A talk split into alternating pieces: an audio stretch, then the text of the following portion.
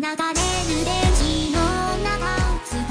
い、えー、ぐだぐだゲームラジオ第405回お便り会でございます。えー、今流れている初音ミクさんの曲は何でございましょうか？はーい、えー、ネギシャワー P さんでみかんのストーリーです。はい、えー、ツイッターからいただいた、あーじゃなくて X からいただいたお便りを紹介させていただきたいと思います。つかさんよろしくお願いいたします。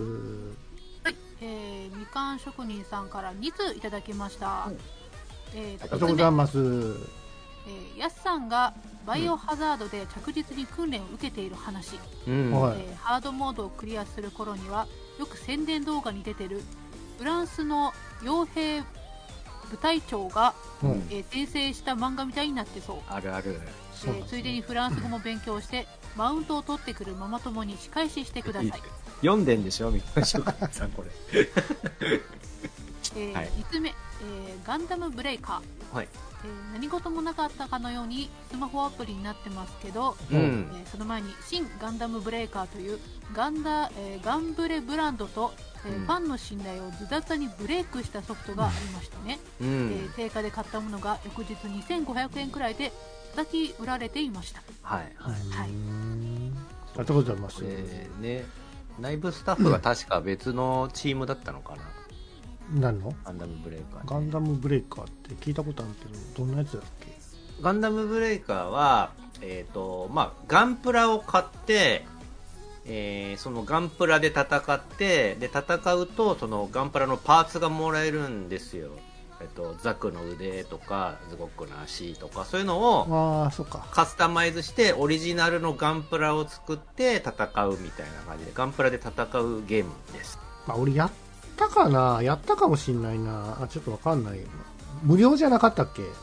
無料、えっとね、アプリは無料かなスマホのアプリになったんですよ。今、みかん職人さんが言ってくれてたけど。ほうほう。その、新、あのね、1から3作目ぐらいかなその、普通に今週まで出てて、面白かったんですよ、結構。面白かったのに、プレステ3か？あれは？プレステ3かなんかで出出したその、新ガンダムブレイカーっていうのが、うん。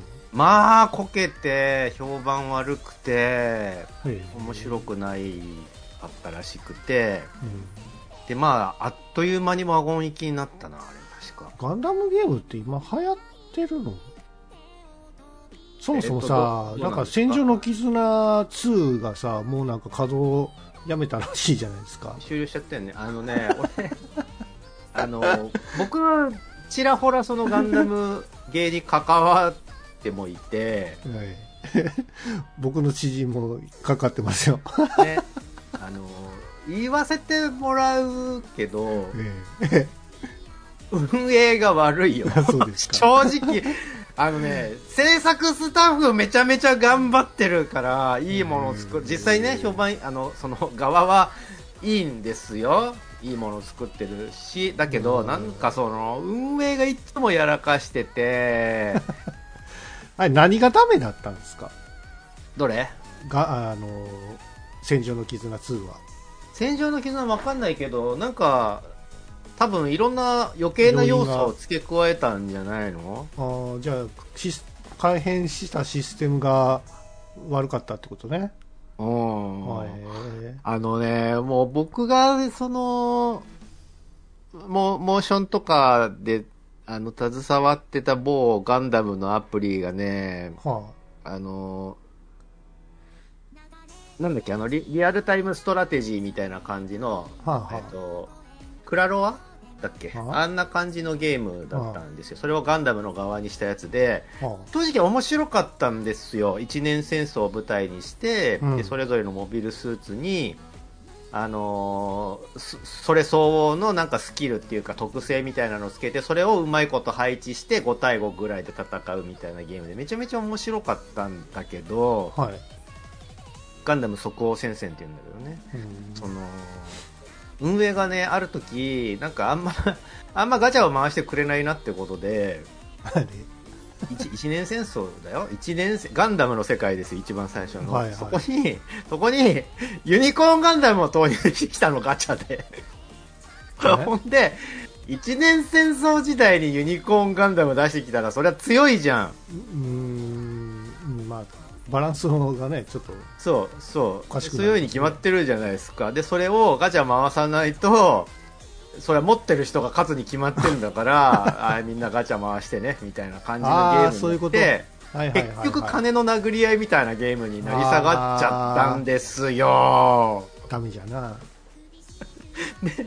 でねもっと良くなかったのはその不満が出た時にそうやってガチャ回させて買わせた機体をあの他の機体を強く調整するならありだと思うんだけど、うん。あので散々煽ってこれ強い機体ですよって買わせた機体をナーブしたんですよ。弱くしちゃったんですよそれって、あの、商売的に良くなくないですか？なんかその、例えば車を買わせるときにこれはすごいスピードで走りますとか快適ですよってやっておきながら買わせたら後で、うん。その性能に、あの、セーブをかけてダメにしちゃうってやっちゃダメじゃん。普通に それを、そういうことをやってるわけ、その、ソシャゲで。あでもねカードゲームでもよくあるじゃないですか。あるよね。禁止カードとかさ。禁止カードとかある、あれ本当気の毒だなって思うんだけど、買った人。まあねそう、本当はダメなんじゃないのって思うんですよ、そういうのって。まあでも結局出すたびにはバランス調整っていうのは必要ですからねあるあるある。やっぱりどうしてもそういうの辺はしょうがないんじゃないですかね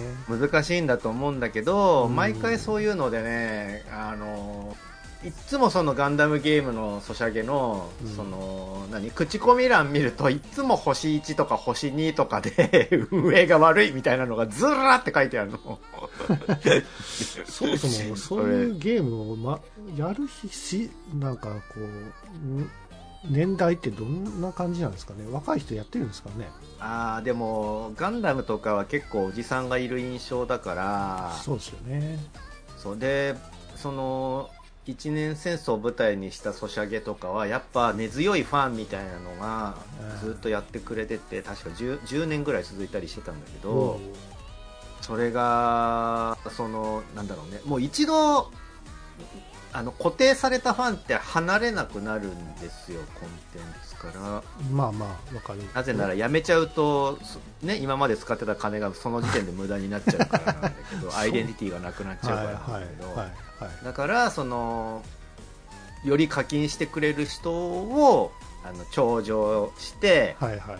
あのお金払ってくれる人の言うことを運営っていうのは割と聞きがちになってくるんですよ だんだん。いつもお金かけてくれる人があの機体が欲しいですって言ったらその願いを割と聞いてあげちゃうわけ運営って。うーんまあまあその辺はどこもやってんじゃねえかなと思うけどまあそのね運営のやり方次第で割となんかバンダム全体だけどもさあの IP を割と雑に扱いがちじゃない？なんか雑っていうか IP で殴るみたいな商売してるじゃん。それ知らね。え俺もバンナムに関わってる仕事今やってるから何とも言えないっす。言って言ってあげなよ。やだよ。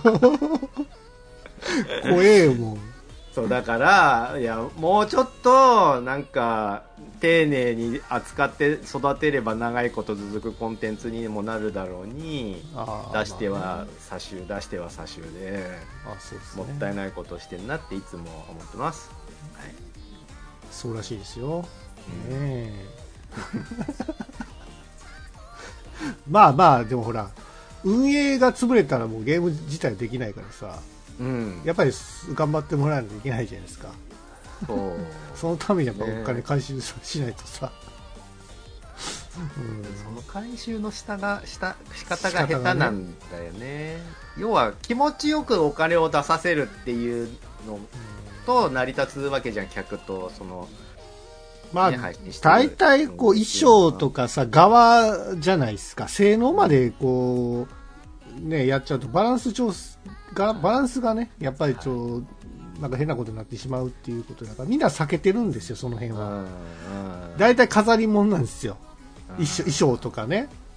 のまあそうだよね。色とかカラーリングとかその辺なんですよ大体は、うん、そうそうだからあのストストリートファイターとかさ鉄拳とかもそうなんですけど、全部ね側でやってたりするでしょ？うんうん格闘ゲームは特にねまあそうだね、スト6とか だって、技、技をお金で買うなんてないじゃないですか。ないですね。スーパー猫パンチが、なんか、あの、1000円で買えるみたいなね。あ、でもなんか、そ、それやってるアプリもあったなあ本当。いや、あの、勝ちモーションとかさ、挑発モーションとか、なんかそういうのあったら、まあ、わからんでもないですけどね。ね。うんやっぱり普通の、やっぱり、ね、格闘のなんか、技とかはやっぱり買わないでしょうね。まあそうですねないと思います。まあそういった意味では、やっぱりガンダムのそういったね、システムをやっぱり悪くするためのなんか課金要素っていうのはちょっと解約でしょうね。うんそうっす。だからその、もったいないと思うんですよ。ガンダムブレイカーも、あとガンダム戦記っていうね、めちゃめちゃ楽しかったゲームがね、やっぱ PS3 で出た時にね、鬼のようにつまらなかったんですよ。あそう。えーがそう、だから、その、よ、かったコンテンツをダメにしちゃうもったいなさみたいなのがあるよね、バンナムはね。うんまあ、バンダムのゲームでいいいいゲームってなかなか見つ見つけにくいですからね。あるんだよ。あります？ある、ああるんだけど、あるんだけど、運営自らが台無しにしちゃうケースが多いかなって思って。まあ、IP が、ね、そのす強すぎるものは特にさ、やっぱり叩かれやすいっていうのあるじゃないですか。だから、なんかねその、人気があるコンテンツだから何もしないでもみんな買うでしょうみたいなおごりを俺は感じてしまうんです。この前にさ、スクエアが出したあの、ドラゴンクエスト大の大冒険のやつがさ、散々なんか叩かれまくったらしいんですよ。そうなんだ、そうなんですね。なんじゃこれみたいな。まあでスクエアの株もだいぶ落ちまくってるしね。そうなんだ。そうそうそう。あんま良くないらしいですね、今、スクエアは。大体あのカプコンと今、任天堂はやっぱり2強ぐらいじゃないですかね。うん。カプコンね、この間あの、モモンスターハンターでしょ？ね、発表されましたよね。株価が上がってうんぬんみたいな。また下がったらしいね。なんか発売日が来年、再来年になったか、なったかどうかわかんないですけど、だいぶ先になったから、急激に株価上がったんですよ、発表時にね。はいはいはい。あの何発売日がね、だいぶ遠のいたから、ガクンって下がったらしいんですけど、もともとじゃないの？あれ、2025年でしょ？わかんないですけどだいぶ先だけどね、実際。うん、そうですね。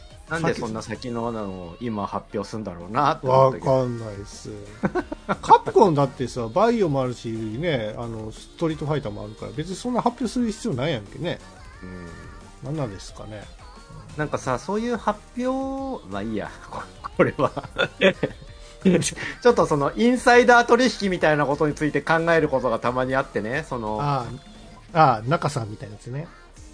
我々さ、そういう情報結構知りがちじゃない、先に。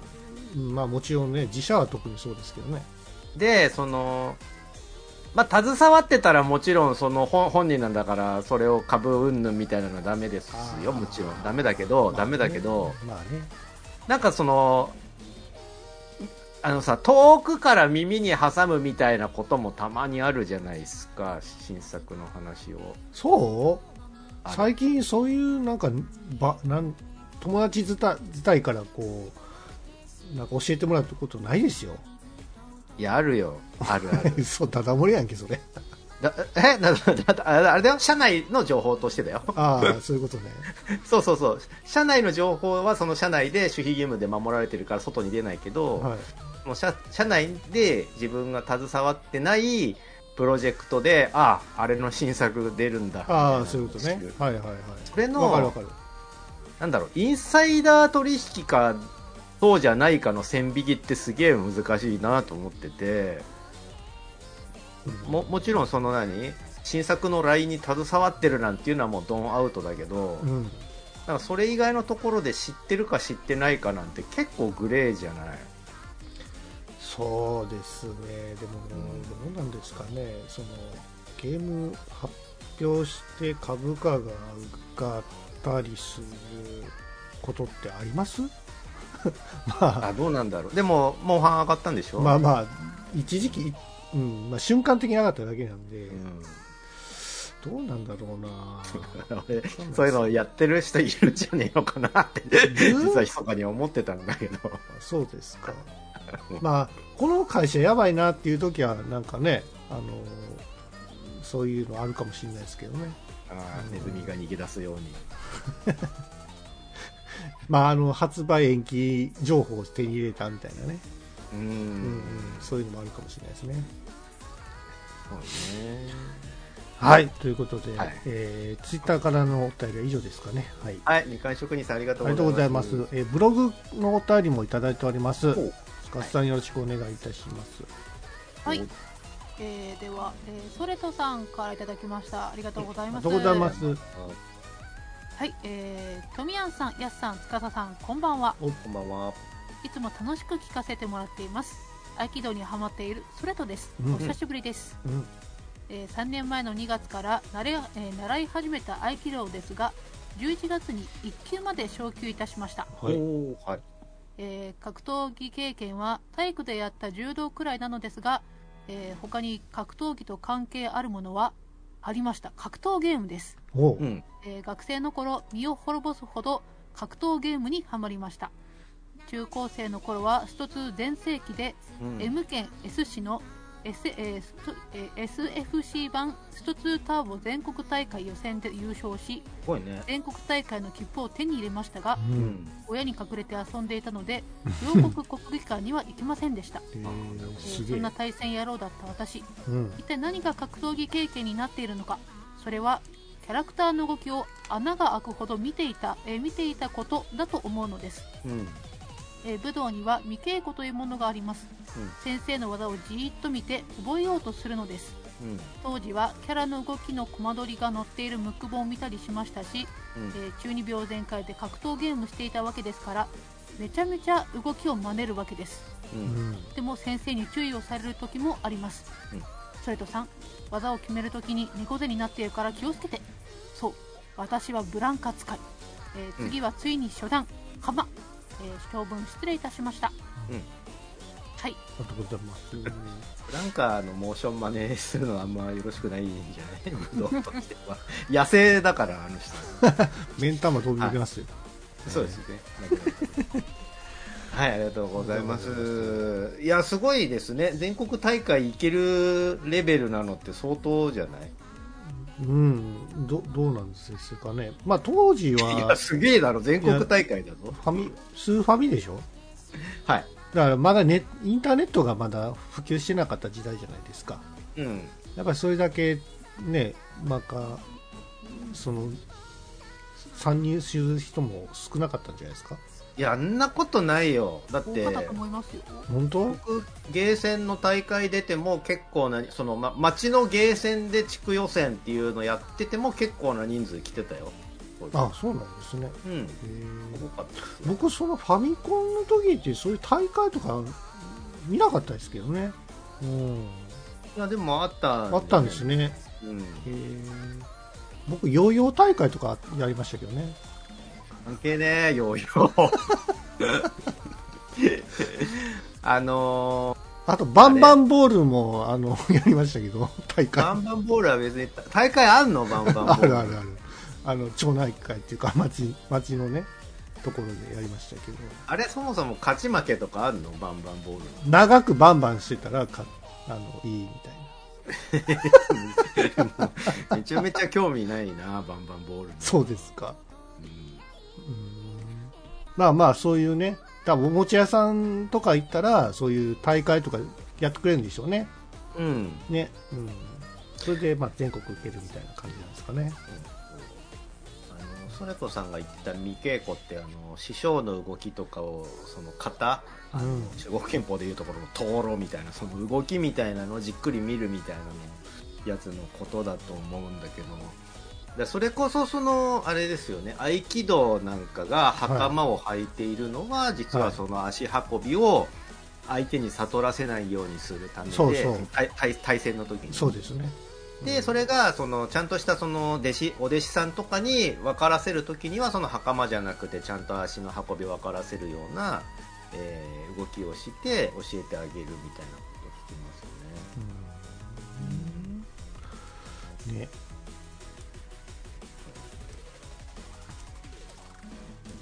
ごいですねずっと続けられてるんですよね合気道ね。いやーなんかね、その、年取ってもこう、続けられるっていいじゃないですか。その、スポーツでも何でもそうなんですけすごいことだど。と思いますよ。で、そう、だから、あのーなんだろうな、年、僕ぐらいの年になるともう体動かすの億劫になってくるからさ、うん習慣としてやっといた方がいいんだろうよね、本当はね。そうね。なかなかねう、ん長続きしないんだよね。そう、だから僕あの、昔一瞬だけ格闘ゲームに携わってた時に、家の近所に、その、やっぱ自分がそのちょっとでも触れた方がいいと思っておう、うちの近所に、あの、ただで八極拳を教えてくれてる教室があって、それね、今考えると言っときゃよかったなってすごい思うんですよねう。んちょっとでもその習っといたら、やっぱなんかその体を動かす楽しさとかを知れたはずだから、今だってこんなね、怠惰な、怠惰な生活をしてないはずなんですよ、僕は。寸慶とかリモンとか出せるんですか？そうそうそうそうそうそうそう。それ漫画の見すぎやろ。いいじゃん、漫画の見過ぎでも漫画の影響でも始めればさ。何やったっけあの漫画？子供がやるやつ。ケンジ？ケンジだ、ケンジ。見ましたよ、ケンジ。面白いよね。リモンとか出してましたよ、ケンジそうそうそうそう。も。ね。あのーあれですよ、エアマスターっていう漫画に出てくるね、ジョンス・リーっていうね、八極拳使いがめちゃめちゃかっこよくてね、いいキャラなんで。蟷螂拳はどうなんですか？蟷螂拳、あれだよね、えっ、と、リオン。リオン・ラファールだっけ？あいつね。はいうん、いったいった。蟷螂拳強そうに見えないんですけどね。どうなんだろう？でもわかんない。強 強いんじゃない？わかんないけど。水剣と灯籠剣はどうかなって気がするんですけど。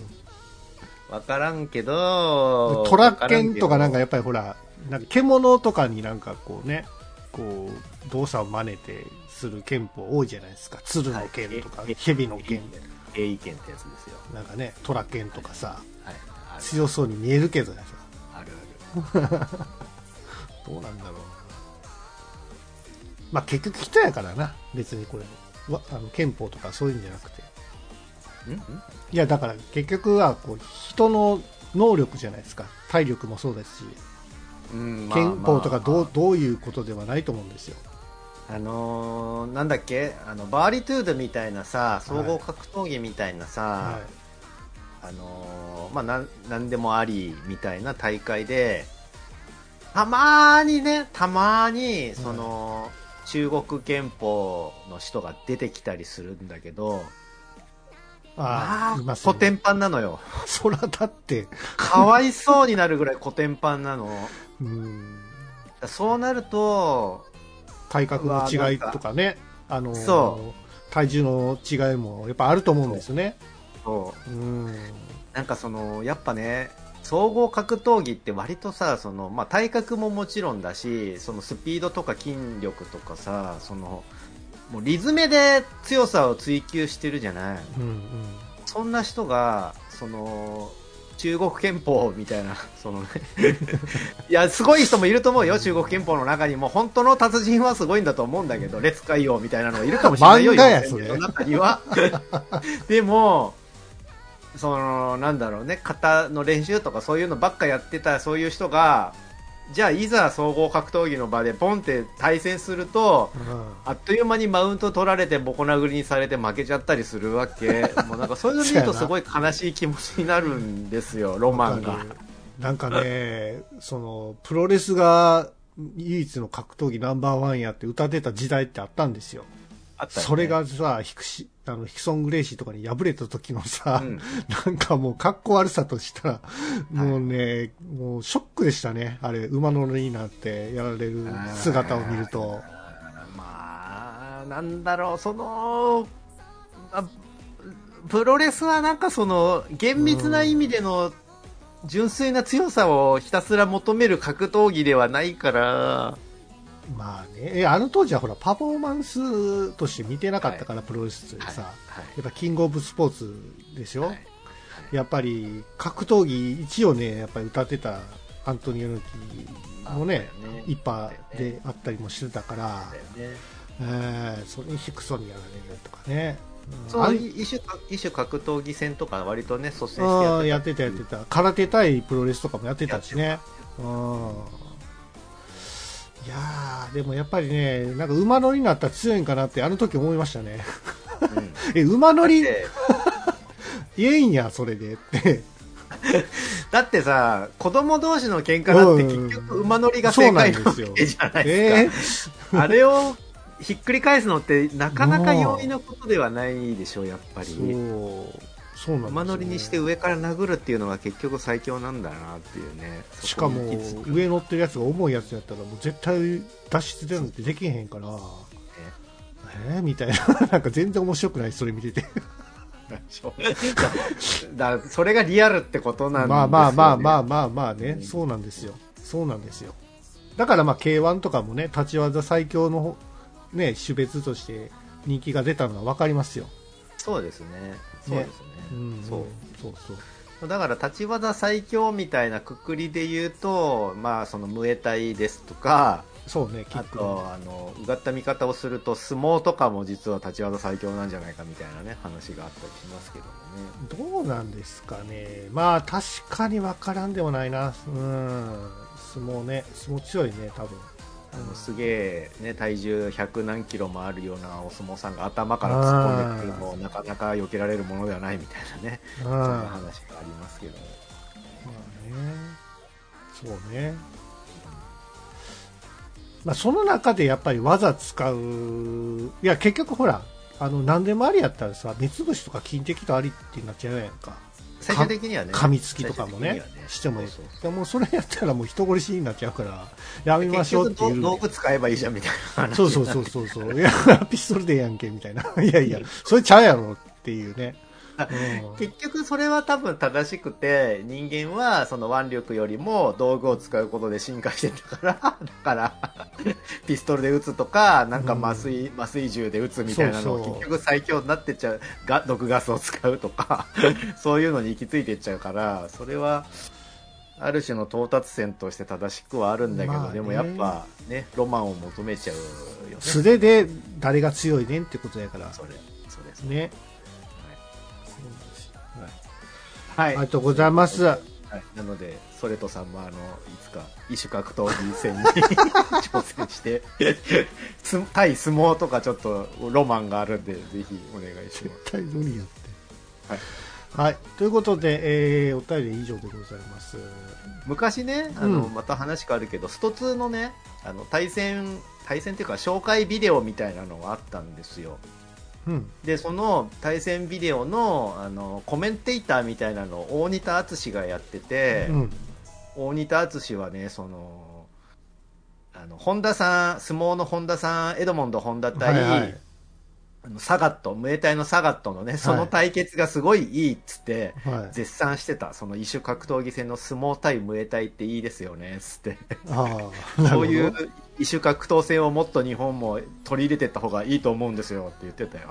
まあ、相撲も実際格闘技ですからねそうそうそうね。要はうんそうそう様式美に染まってはいるが。はい、ありがとうございます。はい。えーお便りは以上でございます。うん。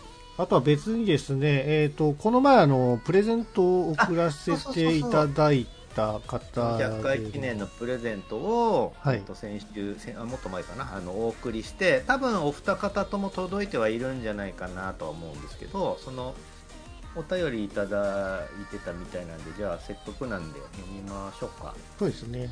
うん。えーではまずトンパチさんの方からはい。読ませていただきます、うん。えーまさか当選するとは思っていなかったので、はいうん。配信を聞いてびっくりしました、はい。えーこんなことってあるんですね、うん。ありがとうございます。うん。昔はバリバリの格ゲー勢だったのですが、うん。離れて久しいのでこれを機にまたじっくりと腰を据えてプレイしたいと思います、はい。うん。えー今後スト6グダラジ杯なるものがあればぜひとも参加してみたいですね、うん。えー400回おめでとうございます。はありがとうございます。もちろんそうなんですが、えー個人的には400回楽しい気持ちにさせてくれてありがとうございます。という感謝の方が強かったりします。お。実は何気に初期の頃からのリスナーだったりします、お。そうなんですね、えーこれからもお三方の放送を楽しみにしています、うん。この度はありがとうございました。いえいないです。じゃあもう一つも続けて。え。はい。そうですね。はい。お願いします。はい、えー晴れの国のしんさんからいただきました。ありがとうございます、うん。ありがとうございますえー富安さん、やすさん、司さん、えー選んでいただきありがとうございます。うん。えーさっきウォーキングの最中に配信を聞いていて思いがけず自分の名前が読まれたことに驚きの大きな声が、えー住宅地に響いてしまい 自分の口を抑えないといけない状態でした、うん。えーこの年になりここまでびっくりすることは少なくなっているのですがうん。自分が書いたものが読まれ、えー配信されたことは思った以上に嬉しかったです。本当にありがとうございました。うん。これからも応援しています、うんうんえー娘に話すと喜んでいました、うん。一緒に楽しみたいと思います。うん。でございます。いや、なんか、良かったですね。あの、そうね。プレゼント企画やって良かったなって思います、正直。嬉しいね。こんな喜んでもらえると思ってなかったから、お嬉しいですね。ね。うん。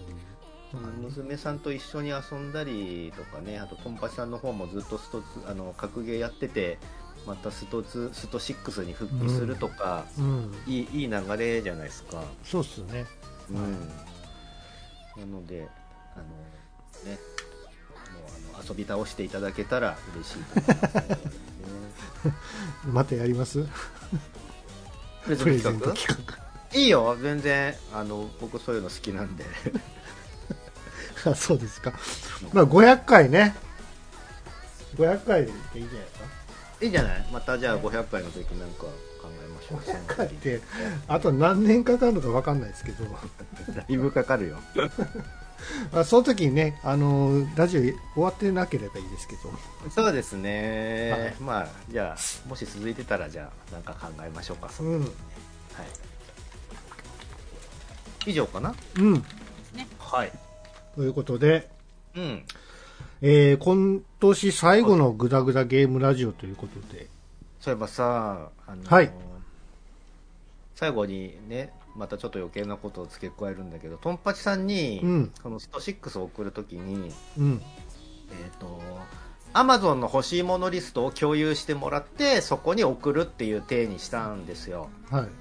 でこれってアマゾンって欲しいものリストを他の人に共有できるわけ、うん。でうん。だから全く関係ない人がそのリストを、えっと知ればその人が欲しいものを勝手に送ることができるっていうシステムでよくあのツイッター改め X とかでもそのアイドルちゃんとかあのなんかええっとなんだろうな。水商売系の人とかはい。女の人がその欲しいものリストっていうのをプロフィールに貼ってたりするんですよよく。うん。でその人のファンの人があこの人はこういうの欲しがってるんだって言ってうん。送りつけたりするわけ、うんでそれを見てて僕はあ欲しいものリストの共有を使えば、えっと我々がこのプレゼントに応募してきた人の住所とかを知ることなく個人情報とかを知ることなく送ることができるぞって思ったわけですよ。はいでそのやり方すごいいいなと思ったんだけど僕その欲しいものリストになんかどういう手順でどういう感じで送るのかをやったことがなかったからうん。それが本当にできるのかどうか試してみようって思ったの。うん。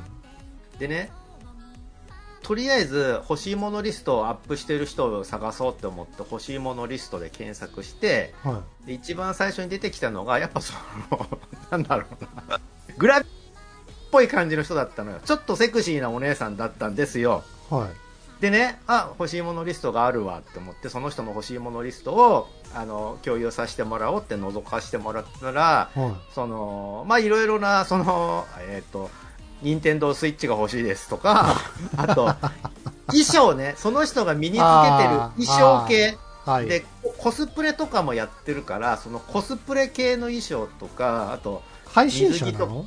そうそうそうそう。なんかあ配信もやってるっぽいんだけどねそういう、はいはいはいはい。えー、と身につけるもの。なるほどね。はいはいはいランジェリーとかもあったのかな？どうだろう？そのはいはいはいコスプレの結構か際どめのコスプレ衣装とかをうんうん。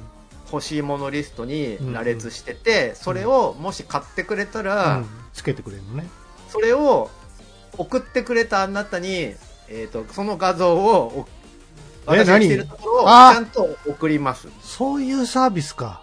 ていうシステムをやってたわけ。で僕は 送ってないよ。僕は送ってないですよ。送ってないけど 送ってないけどもあの試してみようと思って支払いの寸前までいけるかどうか試してみようって思ったわけ。欲しいものリストをどういう手順でできるのかを、はいはいそのスト6を送るために確かめないといけないからその人の欲しいものリストでじゃあ そんなに高くないものをちょっと欲しいものリストで買う寸前まで活かしてみようと思ってその、はい。際どいコスチュームをうん。ポチって、えっ、と、レジまで行って、うん。支払、あとは支払うだけっていうとこまで行ったの。はい。あ、これでじゃああと支払えば、僕が買ったものが相手のところへ届くんだと思って、はいじゃあそれでトンパチさんとかも、はい。えっ、と、スト6を送ることができるぞ、よしよしって思ったんだけど、はい。恐ろしいことにね、その共有されたリストって、残るんですよ、僕のリストの中に。で、その欲しいものリストの仕組みがいまいちよく分かってないんだけど、次に、そのトンパチさんの欲しいものリストを覗かせてもらった時に、はいなんかどういう順番でか、そのお二つのリストがなんか、ぼ混ざったっていうか、うんえっ、と、その私め安の中の欲しいものリストの中に両方が同時に存在する感じになって、うんあのね、多分大丈夫だと思うんだけど、その、スト6を送った時に、なんかその、コスプレ衣装も一緒にそのリストの中入っちゃってたの。で、僕それに、え？多分一度気づいてとっさにキャンセルかけたつもりでいるんだけどもし最悪それが俺がそのキャンセルできてないでポチっちゃってたらうん。最悪トンパチさんのところにそのちょっとエッチなコスプレ衣装が行ってる可能性もある嫌がらせやん。んですよ嫌がらせやろ であのね一応その購入履歴とか見る限りではないからあの欲しいものリストの購入履歴も残るはずなんでかそこに残ってないってことは言ってないことだって思いたいんだけど、実は言っててそれもしあの 面白い届いてたらあのいい感じで使っていただければ コスプレ衣装を。ナースかなんかかな確か。ちょっとエッチなナースみたいな衣装だったんだけどそうだから気をつけないとなって思ってその欲しいものリストを。俺も欲しいものリスト作ってみようか欲しいものリストだからあのあれですよ。富谷さんが、なうん。あのそのプロフィールに欲しいものリストをポンと置いとくと、うん。もしかして富谷さんの大ファンの人が何かしらを買ってくれるかもしれないです。なるほどね。うん。うん。そういうシステム。便利は便利だよね。なんかその個人情ね報のやり取りなしで物を送ったりができる。なんかレイヤーさんとかはいいかもね。要は YouTube で配信してるレイヤーさんとかはさうそうそうそうそうそうそう。衣装とかを買ってもらったりそれ着れば着て配信すればね、あ俺の送ったやつがね送ったやつ来てくれてんねやって思うじゃないそうですかだからそれこそ普通のあうの、ん。VTuber さんはどうだか知らないけど YouTuber みたいなことをやってる人でもその欲しいものリストを公開しててうん。いろいろもらったりしてる人結構います。よでしょうね。う、うん。んやっぱ応援したいみたいな人はおかお金を出したいみたいな人がいるんですよ。やっぱその推しにお金をかけたいみたいなまあ思いを持つ人が結構ファンファン意識っていうのはあるんでそういう人が欲しいものリストを見るとあじゃあ買ってあげようかってなるんですよ。推し活ね。うん。そうそうそう。うんねそういうシステムを使ったプレゼントでした。今回はね。はい。ということで、えーグダグダゲームラジオ第何回やってるんだっけ200 405回、えー今年2023年。はい最後最後でございました、ねはい。はい。うん。えーそうですね、2023年。1月からあっという間の12月でございましたけども、まああの、その間に何やったかななんてずっと考えてたんですよね。うん。全然思い出せなくて。うん。春何やってたかなとか、夏何やってたかなって思い出してても、全然なんか出てこないんですよ。ああー。これもう俺年やなと思ってて、なるまあそんな感慨深いトミエンでございました。はい。ほどはーい。面でございました。なのね。はいえーとですねこの間あのまたねブラックフライデーがありまして年に一度のアマゾンプライムで安くなるセールの日なんですけどあの、プレステ5が新しくなるじゃないえ、ですか。送ってくれんの？俺に。小型化して、え ななんでそう思うの？いや、わかんないけど。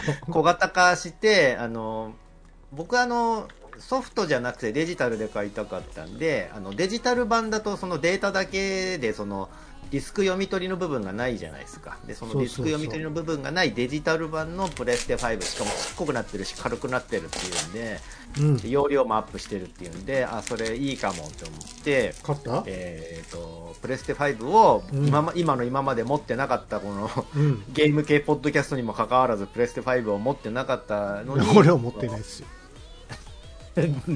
何やってんだよグダラジほら、待って。そのそのブラックフライデーほんのかすかに安くなってたからこれチャンスなのではもうこの勢いで買うべきではって思ったんだけどはい。あの買った。奥歯のね詰め物が取れてしまってそれのね治療にへ7ー万かかったんですよ それは大丈夫や。加速装置のボタンやから。もうね、7万でもう丸々プレステ5が買える値段だったんで、そのうわー7万かって思って、結局プレステ5を、えー買うのを断念したやすと。えーっと、そうですね。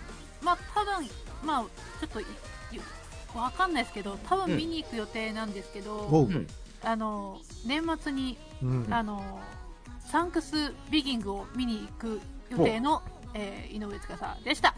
はい何サンクスビジビギングってビ何？ビギングっていうあのアメリカのホラー映画なんですけど、へあの R18 指定なんですよ。